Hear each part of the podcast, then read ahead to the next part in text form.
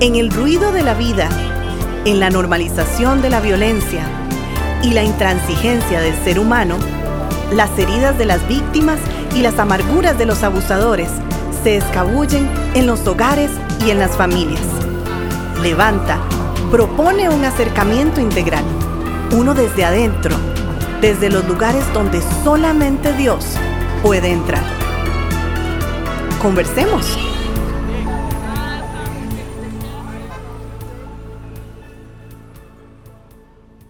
Seguimos hablando de entender el perdón en el ciclo de la violencia doméstica, tercera parte, y hemos tenido una muy buena conversación con mi amigo Ervin. ¿Cómo estás? Estoy muy bien, de verdad coincido con que ha sido muy buena la conversación y en un tema eh, que se las trae, porque el tema del perdón es un tema pues muy importante, pero que me parece, espero en el Señor que eh, haya quedado claro lo que estamos hablando de un perdón relacional en el ciclo de violencia. Correcto. Pero igual te saludo, mi hermano, después de toda esta, toda esta semana, de todo este diálogo. Sí, Tanto sí, tiempo sin, sin, sin vernos. este, para las personas que se conectan con este programa sin haber escuchado el 2, no lo haga. No lo haga, por favor. no lo escuche. Porque va, va, a quedar perdido, desubicado Y, y, odiándonos probablemente. Pero le recomiendo, si puede, el 1 y 2, eh, genial. Quiero decir, 1 y 2, los programas 146 y 147. Si no tiene tiempo, por lo menos el 147, para que entremos ya en entender el perdón en el ciclo de la violencia doméstica. Sí. ¿Por dónde continuamos el tema? Eh, continuamos por lo que no debe entenderse. Okay. Es decir, no debe entenderse que esa es una serie de estudios en que el perdón personal, uh -huh. pongo énfasis en personal, podemos condicionarlo según la respuesta del ofensor. Okay. Porque una cosa uh -huh. es el perdón personal, porque hemos sido perdonados para tener siempre la disposición personal de perdonar. Uh -huh. Siempre. Correcto. Porque así hemos sido nosotros perdonados por el Señor. Uh -huh. Pero estamos hablando que hay un condicionante en, en el perdón relacional. Ajá. Como eh, leíamos en, en, el Evangelio de Lucas, si la persona se arrepiente, uh -huh. perdona. Si tu hermano se arrepiente, perdona, después de reprenderlo.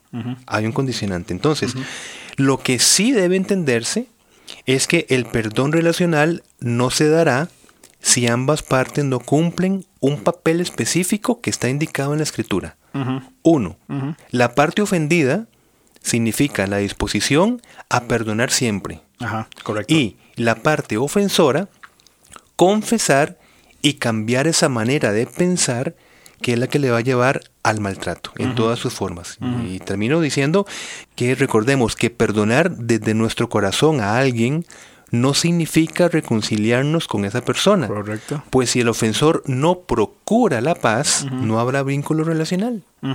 Correcto. Eh, enfatizo lo que dijiste sobre la disposición a perdonar siempre. Bien.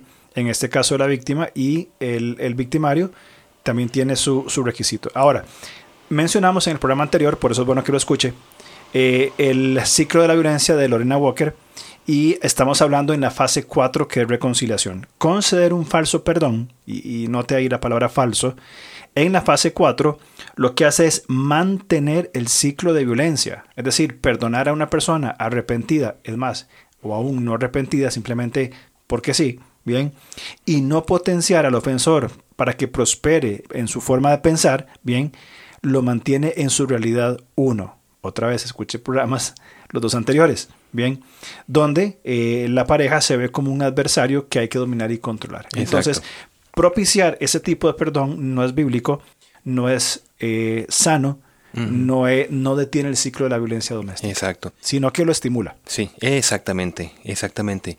O nutre también eh, negativamente Ajá. para que el, el, el, ofensor piense que a pesar de mantener uh -huh. su manera de pensar, puede continuar con la relación. Exacto.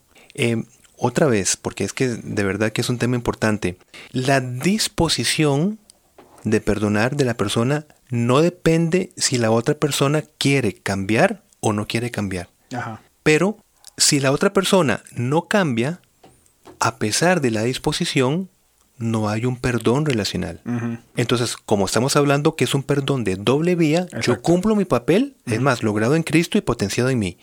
La disposición a perdonar. ¿Cómo es posible que una persona perdone a pesar de lo que he recibido. Bueno, tenemos el modelo de Jesucristo. Claro. Y eso es suficiente para nosotros que actúa el poder de Cristo en nosotros. Listo, ahí está la disposición. Pero si la otra persona no quiere cambiar, yo pregunto, ¿cómo se puede cerrar esa doble vía de perdón relacional si la otra persona no cumple el papel que le corresponde, que es arrepentirse? Por eso preguntábamos en el podcast anterior, tratemos de buscar un solo ejemplo en el que Dios haya perdonado a una persona que no ha querido arrepentirse, ni confesar su, su culpa, ni volverse a un Salvador. Correcto. Ninguna persona. No, no, no hay. Sería una contradicción bíblica. Entonces, ¿para qué un Salvador? Correcto. Y también eh, el hecho de hacer conciencia para que eh, se eviten las prácticas que son destructivas. Sí. Entonces, ¿cuáles son los pasos para aplicar un perdón bíblico? Estamos hablando en el contexto claramente de violencia doméstica. Eh, una persona es víctima de violencia doméstica, ha sido violentada física, emocional, sexual, verbalmente. Bien, viene ahora la parte de la reconciliación, hubo separación previa, bien, y viene el, victimario y dice, mira, perdóname, me equivoqué, me descontrolé, estaba borracho, etcétera. Bien, ok, ¿cómo aplicamos el perdón bíblico en el marco de la violencia doméstica para que sea efectivo dentro de los parámetros bíblicos? ¿Qué hacemos? Ante un acto violento, responder con enojo válido. Eh, y ya ah, hemos hablado del enojo válido. Eso significa firmeza, establecer límites, listo, ¿verdad? Es decir, que el, victimario se dé cuenta que hay una concientización en la otra persona de que está reconociendo que hay, hay, una falta ahí, que no se debió haber hablado de esa manera, eh, eh, responder de esa manera o reaccionar de, esa manera. No. Hay algo que necesita ser, em, digamos, sacado a la luz. Ajá. Enojo válido. Luego, ese enojo válido nos mueve a reprender al ofensor. Que es lo que Lucas nos, nos decía, reprender al hermano, ¿verdad? Reprenderlo, que es colocarle el peso encima de su falta. Muy bien. Correcto. Ahora, por supuesto que debemos de cuidar que en esta reprensión no vaya a prevalecer formas disfuncionales, ¿no? por ejemplo, amargura, griterías, iras. ¿Por qué? Porque el, una, una falta no se corrige con otra falta, Exacto. ¿verdad? Entonces, eh, nuestro deseo es que el ofensor se disponga a confesar su pecado y se arrepienta del mismo para el bien relacional. Ese es el asunto. No es aprovechar la disipación de la tensión en la, en la fase 4 como para tomar un sentido de venganza. Ahora sí, ahora que el otro se calmó o la otra se calmó, es mi oportunidad para agredir verbalmente a la otra persona. No, no es eso, ¿verdad? Eh, eh, por eso hablamos de un enojo válido. Correcto. Ahora, punto C. Si el ofensor confiesa su falta, otorgamos el perdón relacional y restauramos la convivencia. Claro, ya ha habido antes en Cristo una disposición de perdón personal. Yo siempre estoy dispuesto a perdonar, pero estamos hablando de un perdón relacional. Y a partir de un genuino arrepentimiento en la parte ofensora, se reconstruye la confianza, mm. que esto es muy importante, y la confianza es justamente lo que se minimiza, lo que se ataca en un ciclo de la violencia me parece muy, muy claro el orden que va desde el acto violento hasta el hecho de buscar una restauración correcta. Exacto. me explico. Entonces, es, es bien funcional. Y ahora que, que hablabas y escuchaba, vino a mi mente Romanos capítulo 12, versículo 17. Dice, no paguen a nadie mal por mal. Procuren hacer lo bueno delante de todos. Eh, esta aplicación, es más, 18. Si es posible, en cuanto dependa de ustedes, vivan en paz con todos. No tomen venganza, hermanos, hermanos míos, sino dejen el castigo en las manos de Dios, porque escrito está, mía la venganza, yo pagaré, dice el Señor. Antes bien, si tu enemigo tiene hambre, dale de comer, si tiene sed, dale de beber. Actuando así harás que avergüence, que se avergüence su conducta, no te dejes vencer por el mal, al contrario, vence el mal con el bien. Ahora, una víctima si quiere aplicar el pasaje de Romanos, lo que tiene que hacer es confrontar al victimario justo con los pasos que vos decías. Eh, es decir, quiero decir otra cosa.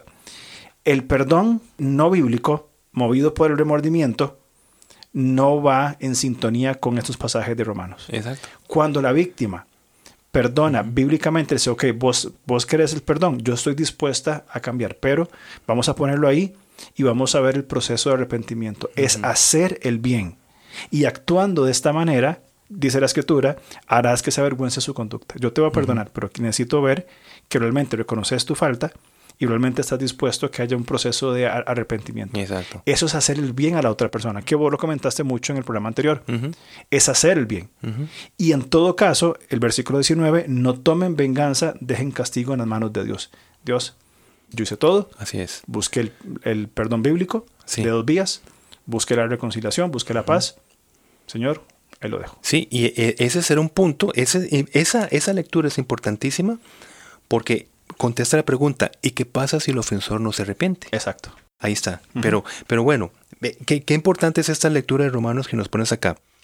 Y a pesar de estas etapas, de que se, vamos a suponer, y esperemos en el Señor, que hay una concientización a partir de esa reflexión, eh, ese diálogo reflexivo entre ambas por, con preguntas. Eh, eh, ¿Viste lo que, lo que hiciste? ¿Te estás dando cuenta de tu manera de pensar? Las preguntas son muy importantes para la reflexión, que fue lo que utilizó el Señor en, Génesis 3. ¿Dónde has estado? ¿Quién te dijo qué? las preguntas llevan a la reflexión de la, de la, de la falta, ¿no? entonces, a pesar de que el, victimario confiese su pecado, ¿qué sucede? Eh, nosotros tenemos que empezar a luchar con las secuelas del dolor emocional que pasó en, la, en la fase 2 de la explosión. Entonces, es posible que habiéndose dado el perdón de dos vías relacional, queden rastros de dolores emocionales por lo que pasó. Y es el, punto que queremos pasar. El perdón relacional no elimina todos los efectos del pecado. Pecado en el sentido de las consecuencias de la fase 2, de la explosión, ¿verdad? Ahí siguen las consecuencias. Sí. No las elimina. En, la víctima. Correcto. Las consecuencias emocionales. Correcto. A pesar del perdón, que la persona dice, sí, mira, voy a buscar ayuda en el Señor. Estamos hablando de esa etapa. ¿Sí? Eh, eh, eh, necesito ayuda, yo ya no puedo con mí mismo. Perfecto. Hay consecuencias. Sí, pero exactamente. No significa que desaparecen las consecuencias emocionales en la víctima. Correcto. ¿Qué, hacemos? Bueno, Lucas, leímos anteriormente Lucas 17.3, si tu hermano peca, repréndelo y si se arrepiente, perdónalo. Notamos la importancia de hacer notar la falta en el otro. Bien, es decir, esto fue el fallo, bien, comprendiendo correctamente lo que implica la violencia. Si es notada y hay una disposición genuina de cambio, hay perdón relacional. Es en dos vías. Ambas partes están dispuestas. Lo interesante es que el versículo 4 dice, aun si peca contra ti siete veces en un día y siete veces regresa a decirte me arrepiento, perdónalo. Es posible bien, y hablando en esto que vos mencionas de consecuencias emocionales, que aun cuando el ofensor haya confesado su falta y esté dando pasos para un genuino arrepentimiento, en nuestras mentes nos obsesionemos con sus faltas pasadas, porque el perdón no elimina las emociones del dolor. O sea, permanecen. Inclusive, amplío un poco el, el espectro. A veces, y obviamente estoy hablando de un caso específico, a veces la consecuencia, vamos a decir, el victimario realmente está arrepentido, está buscando ayuda. Pero la consecuencia de sus actos es que por un tiempo el ofensor va a estar fuera de la casa, tiene una orden de restricción, tiene eh, la víctima no siente un segura para que vuelva, bien, mientras tanto vamos a estar separados porque su integridad física depende de esto, es consecuencia de esto. Evidentemente, si el victimario camina por un proceso de arrepentimiento y hay transformación genuina, en un punto va a volver y se trabajará en la, en la reconciliación, en la restauración. Bien, pero implica también esto. Ahora, una vez alcanzado el perdón de dos vías, o sea, cada uno poniendo su parte, su disposición, debemos dirigir nuestros pensamientos de resentimiento al Señor. Corintios es claro en cuanto a esto. Llevamos cautivo todo pensamiento para que se someta a Cristo. 2 Corintios 10:5. Ahora, esto no significa no recordar ah, me olvidé de lo que pasó, no, nunca hubo un acto violento. De la fase 2, por ejemplo. Exactamente. Lo que pasó en la fase 2, sí, por ejemplo. Lo que pasó en la fase 2, no, nunca. ¿Qué, qué, fue eso? ¿Qué pasó? No, no sé qué. no. En el Señor puedo, me va a llevar a, a, esto que estás diciendo. Mira, ya, ya no me acuerdo de nada. No, no me acuerdo. ya, Dios, no, ¿verdad? Sino que es más milagroso todavía, las ofensas pasadas no determinan la relación actual. Si el Señor decidiera borrar de nuestra memoria esos eventos de violencia traumáticos, bien, sería milagroso.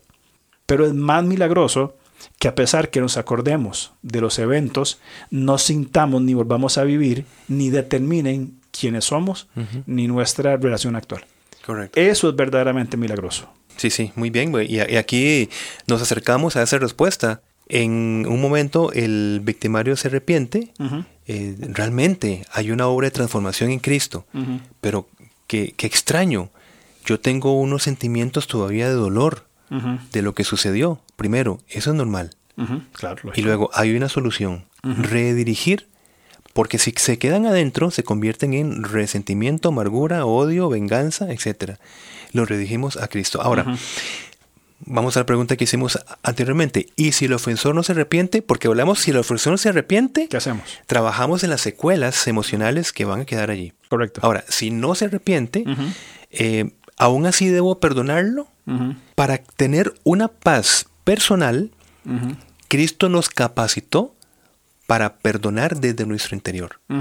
Y así tenemos la paz. Correcto. Pero no se confunda con una paz relacional. Sí, porque es imposible porque hay un obstáculo inamovible en la relación que depende del, del, ofensor que sea removido. Exactamente. Bueno, realmente de ambas partes. Pero si hay disposición de la víctima, ya queda todo en manos del ofensor. Si hay un, arrepentimiento genuino, va a haber eh, transformación y, perdón. Exactamente. Y, en el modelo que tenemos nosotros de Mateo 18, eh, a partir del, del, versículo 15, habla de esa dinámica. Bueno, si, si un, hermano peca contra ti, repréndele. Ve qué importante es la reprensión. Repréndele estando eh, tú y él solos. Ahora, si no te oyere, se llaman a otros testigos. Correcto. Si no se oyere, se presenta a otras redes de apoyo, por decirlo de alguna manera, en este caso una comunidad de fe, la iglesia, y si no, trátalo como un gentil. Publicano gentil. Exactamente, e, es decir, apartado. Bueno, ¿sí? Una versión internacional dice, trátalo como si fuera incrédulo o un renegado. Bueno, imagínate. ¿Y qué es un renegado? Que a pesar de los beneficios de la reprensión para, para poder eh, eh, em, eh, mover esa realidad uno en la que nosotros no, posiblemente podemos estar, no alcanzamos esos favores de la gracia, para beneficio personal y relacional. Claro. Y decir, no quiero ser ayudado, además no necesito un salvador, yo quiero seguir viviendo en mi mundo. Por eso decimos, la firmeza no cambia en sí mismo a la otra persona o los límites, claro. pero al menos nos colocan para saber dónde estamos parados en la relación. Por lo menos lo hace consciente. Sí, por lo menos decimos, muy bien, a pesar de mi firmeza en los límites, ya me di cuenta que la persona definitivamente no quiere cambiar. Ahora, otra vez, en un punto relacional, ahora, en un punto magno, si una persona no quiere ser salva por Dios, ¿qué pasa? Se pierde. Se pierde. E, entonces es posible que en una relación, por mucha ilusión que dé, es posible que por una de las partes diga yo no quiero cambiar. Exacto. Y si eso, esa separación sucede en un nivel entre Dios y la humanidad, ¿cómo no va a suceder en una relación humano-humano? Claro. Por supuesto, se pierde la relación. Por supuesto. Que de hecho se pierden relaciones por cosas menores. Y claro que no es lo que Dios quiere. Por supuesto que no. Claro, pero tampoco Dios quiere que nadie se pierda. Correcto. Y, las, y muchas personas se pierden. Es más, ancho es el camino que lleva a la perdición y pocos son los que se, se, salvan. Entonces, si el ofensor persiste en sus maltratos, recordemos que todo pecado no confesado traerá separación. Y eso es vital. Pecado no confesado trae separación. Eso es clarísimo y creo que es importante resaltarlo. Eh, Primera Corintios 7:15 nos dice y nos recuerda que a paz nos llamó el Señor. Pero es esencial diferenciar entre qué? La paz interior, bien, que siempre debe lograrse, es elemental en nuestra vida con el Señor, y la paz relacional, que no será posible si el ofensor no cambia su forma de pensar. Entonces, es posible no lograr paz relacional a pesar de lo que vos decías antes, de tener paz interior. Es decir, Dios nos ha capacitado para perdonar desde nuestro interior. Yo perdono, estoy en paz conmigo, estoy en paz con Dios, estoy en paz con todo. Pero no puedo tener un perdón aplicado y una paz Exacto. en la relación porque la otra persona no, se dispuso. ¿Qué, ¿Qué, podemos hacer? Yo perdono. Y yo duermo tranquilo. Totalmente. En paz con, con o sea, en, paz completamente. Es más, yo, yo, yo, yo no digo como que yo no estoy aplicando el perdón que, que, Cristo ganó por mí. No, no, no. Yo duermo como un lirón. Pero si la otra persona decide no, yo digo, es más, yo, yo te pregunto a vos, mi hermano, ¿qué hacer si el perdón no se completa? Lo que leímos ahora en, en, Romanos 13. Encomendemos al ofensor a la justicia de Dios. Señor, yo hice todo lo que tenía que hacer para que esto funcionara.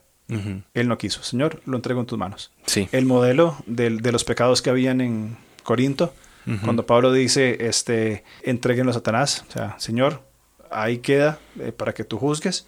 Eh, Romanos 13 nos habla en cuanto a esto.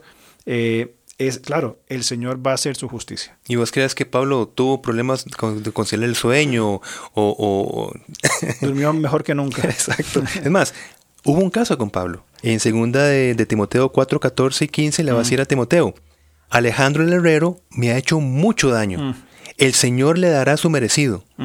Tú también cuídate de él porque se opuso tenazmente a nuestro mensaje. Mm. La pregunta es, Pablo tenía la disposición, Claro. como persona tomada por Jesucristo, disposición para perdonar a Alejandro? Probablemente que sí. Claro que sí, absolutamente. Ahora, hubo un perdón relacional, ¿no? No. Tanto es así que Pablo le está diciendo, Timoteo, cuídate de, de esta persona, ¿eh?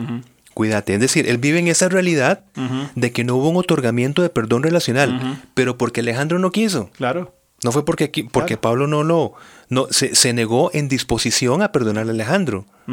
Pero mira qué interesante lo que Pablo hace y lo que está registrado eh, en las escrituras. Pablo tuvo un problema con Alejandro. Alejandro le hizo daño a Pablo. Pablo se dispuso a solucionar el conflicto. Alejandro no quiso. Entonces, ¿qué dice Pablo? Tengo la necesidad de informar a Timoteo sobre su conducta. Exacto. Es decir, mira, yo busqué el perdón. Ajá. Él no quiso. Timoteo, mira, a la persona correcta, por supuesto, no esparcir chismes ni, ni murmuraciones, pero a la persona correcta, mira, tené cuidado porque Alejandro me hizo esto y esto y eso, tené cuidado. Sí. Y muchas veces eso da pie para extremos. O no digo nada. ¿verdad? Porque yo no voy a andar juzgando a la gente, que es un error. O ando murmurando de todo el mundo desde, y contando sus penurias por todo lado, que también es un error y es un pecado. Exacto. Y esta, esa diferenciación de paz interior y paz relacional hará, por ejemplo, que Timoteo, vamos a suponer, no pensó, qué raro, Pablo no perdonó a Alejandro. Claro.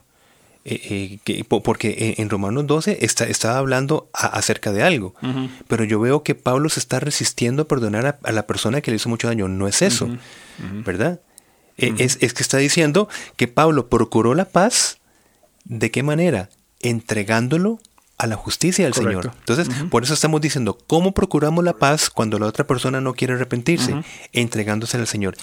Inclusive, vos te acordás eh, el, el- el caso de, de- de Jesucristo. Re- recuerdo que, que- que Pedro hablaba también de, de- de este modelo de, de Jesucristo. Sí, de hecho Pedro lo cita, dice cuando proferían insultos contra Ajá. él, contra Jesús, no replicaba con insultos, igual que en Romanos. Sí, Eh, cuando padecía no amenazaba, sino que hacía, entregaba a aquel que juzga con justicia. Primera Pedro 2.23, el mismo Jesús, Jesús siendo Dios, Sí. no se atribuyó el derecho a tomar venganza, sino que descansó en su humanidad, por supuesto, en su Padre que juzga rectamente. Es Correcto. decir, Señor, yo hice todo. Es más, de hecho, que es muy interesante, proferían insultos. Cuando padecía, lo hacían sufrir, él entregaba todo a la justicia de Dios. Es decir, cuando estaba siendo violentado, no respondía con violencia. Señor, a ti lo llevo. Ahora, Jesús nunca fue íntimo amigo de esta gente. Ese es el punto. O sea, por- claro, e- e- e- eso, ese es el punto que estás diciendo.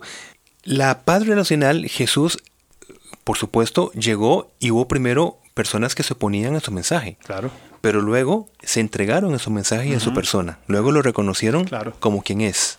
Bien, el, el Salvador de toda la humanidad. En Jesús hubo disposición de perdonar hasta el más aférrimo fariseo que se oponía contra él. Totalmente. Totalmente.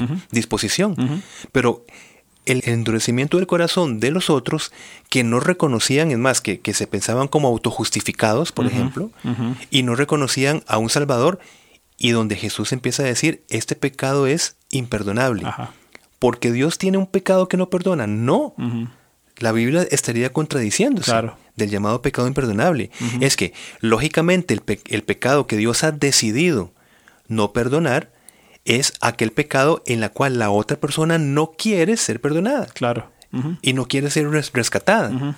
Simplemente por eso. Claro, pasa por un, por un asunto de incredulidad puntualmente en, en Jesús. Claro, porque la, la salvación, así lo creemos nosotros, no es ni por escogencia, esto sí y otros no, ni por imposición. Correcto. A los que yo quiero salvar, salvo y listo. No. Por eso eh, pues, estamos diciendo el pecado que Dios no perdona es aquel que ustedes mismos no quieren dejarse perdonar. No quieren creer a Dios. Reconocer a un Salvador que perdona todo pecado. Correcto. Y lógicamente su consecuencia es que no hay perdón para esto. Sí. Porque no quieren. Y no hay entonces paz relacional. Jesucristo es príncipe de paz porque nos ha eh, reconciliado con Dios. Totalmente de acuerdo. ¿Cómo terminamos entonces esos tres buenos programas que hemos tenido de conversación? Sí, estos tres programas hablan de entendamos el perdón en el ciclo de la violencia, porque si en la fase 4, que es la disipación de la tensión, no se aprovecha el momento para la reflexión y otorgar el perdón bíblico, y se otorga un falso perdón, es decir, sin que estimule a la otra persona a cumplir su papel, la nuestra es la disposición, la otra persona es reconocer su falta y buscar ayuda eh, no sobre su fuerza y sus buenas intenciones, sino en la ayuda del Salvador, no se procura entonces el perdón relacional. Y utilizamos el modelo de Lucas 17.3. Si tu hermano peca, repréndelo. Esa es la dinámica. Ahora, y si se arrepiente, perdónalo. Se logra solo si hay un genuino arrepentimiento del ofensor y eso es para corregir el falso concepto de perdón que recibe eh, el agresor en cada ciclo de violencia y así ayudarle, pongamos énfasis, a reconocer y separarse del acto violento. De lo contrario, su remordimiento lo confundirá con arrepentimiento y al no prosperar va a repetir una y otra vez el ciclo de la violencia. Sí, yo me quedo con la parte, bueno, todo fue maravilloso, pero me, realmente me, me da mucha, mucha luz el hecho del perdón en doble vía. Eh, que va en la fase 4 de reconciliación, va a ser una oportunidad maravillosa para que el agresor entienda que la violencia no es algo casual, eh, sino algo que se repite, que es un ciclo y que hay que protegerse de esto. No significa tener que romper la relación, sino es repudiar la violencia. Eh, por eso el perdón bíblico correcto en, en, la fase de reconciliación estimula al ofensor a que reconozca su falta y entre en un proceso de arrepentimiento. De lo contrario, no puede ser otorgado el perdón. Exacto.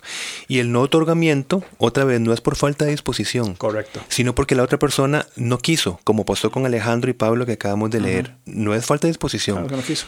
Claro. Pero hay, pero hay disposición de la víctima en perdonar. Exacto. Y puede perdonar desde su interior, a pesar de que la paz relacional o el perdón relacional nos haya eh, llevado a, a un Exactamente. ¿Y qué se dijo si no hay paz relacional? La persona, por ejemplo, el, el victimario va a decir, maltratar no significa amar. Eh, las agresiones sostenidas en el tiempo, en la relación en la que vivo, ¿qué me comunican? ¿Verdad? Va a decir, realmente la persona estaba dispuesta a un cambio de mentalidad, un cambio de sentir, de amar, mm. dispuesto a comprometerse para bien, como ha dicho la cueva, lo que significa el arrepentimiento, una disposición para bien. Te das cuenta que tus buenas intenciones no son suficientes y que debes abrirte a la ayuda. O sea, e, e, e, esos son los diálogos en la fase 4 que hay que aprovechar. Y cuando hay confesión, decimos muy bien, ahora vamos a disfrutar, a vivir del perdón de doble vía. Porque vos reconociste tu papel, lo asumiste, y eso es en función primero tuya y luego de nuestra relación. Es paradójico porque cuando se da el perdón bíblico correcto, la víctima se convierte en una figura de restauración, una figura de, reparación. Siendo víctima pasa a ser el principal elemento de posible restauración para un abusador. Al perdonar correctamente, y ya hemos hablado de esto, eh, al ser eh, eh, esa figura de cambio, de estímulo, y, ocupa un papel muy importante a pesar de estar pasando por las aflicciones que pasan. Entonces creo que es sumamente importante aplicar el perdón bíblico va a ser un beneficio para todos, para la víctima, para el victimario, la familia y por ende todos sus círculos. Y recordemos que la escritura dice muchas veces, repréndelo, repréndelo. Y ahí metemos firmeza, límites, todo lo que hemos hablado. Mi hermano, termino con una promesa. Juan 15:5 va a decir, separados de mí, no pueden ustedes hacer nada. Correcto. Y digo promesa porque le doy vuelta. En Cristo todo lo podemos. Toda mente puede ser restaurada, todo... Eh, eh, todo abusador puede ser cambiado en un hombre de paz en el Señor. En el Señor. Eh, leemos muchos libros eh, no cristianos y, creo que la principal característica en muchos de ellos es la, falsa, la falta de esperanza, panoramas sumamente oscuros, prácticamente satanización de los, de los hombres. No tienen eso que, que vos acabas de, mencionar, esa figura restauradora eh, en Cristo Jesús para un abusador. Eh, evidentemente, como, como levanta, como hombres, como esposos, padres, repudiamos el abuso, lo, denunciamos de, de muchas formas. Sin embargo, ver los ojos, quizá con lágrimas, de algún abusador pidiendo ayuda, entendemos que en Cristo hay esperanza de restauración. Y ahí es donde apuntamos nosotros con abusadores que puedan conocer la verdad y ser libres. Lo que tiene que terminar el abusador es en sus buenas intenciones. Exacto. Para saber que las buenas intenciones va a hacer que repita el ciclo una y otra vez. Necesita de Jesucristo el Salvador. Así es. Buenos temas y entonces continuamos hablando la otra semana. Claro que sí. Y gracias a todos por escucharnos en este tiempo. Nos vemos. Gracias. Chao, chao.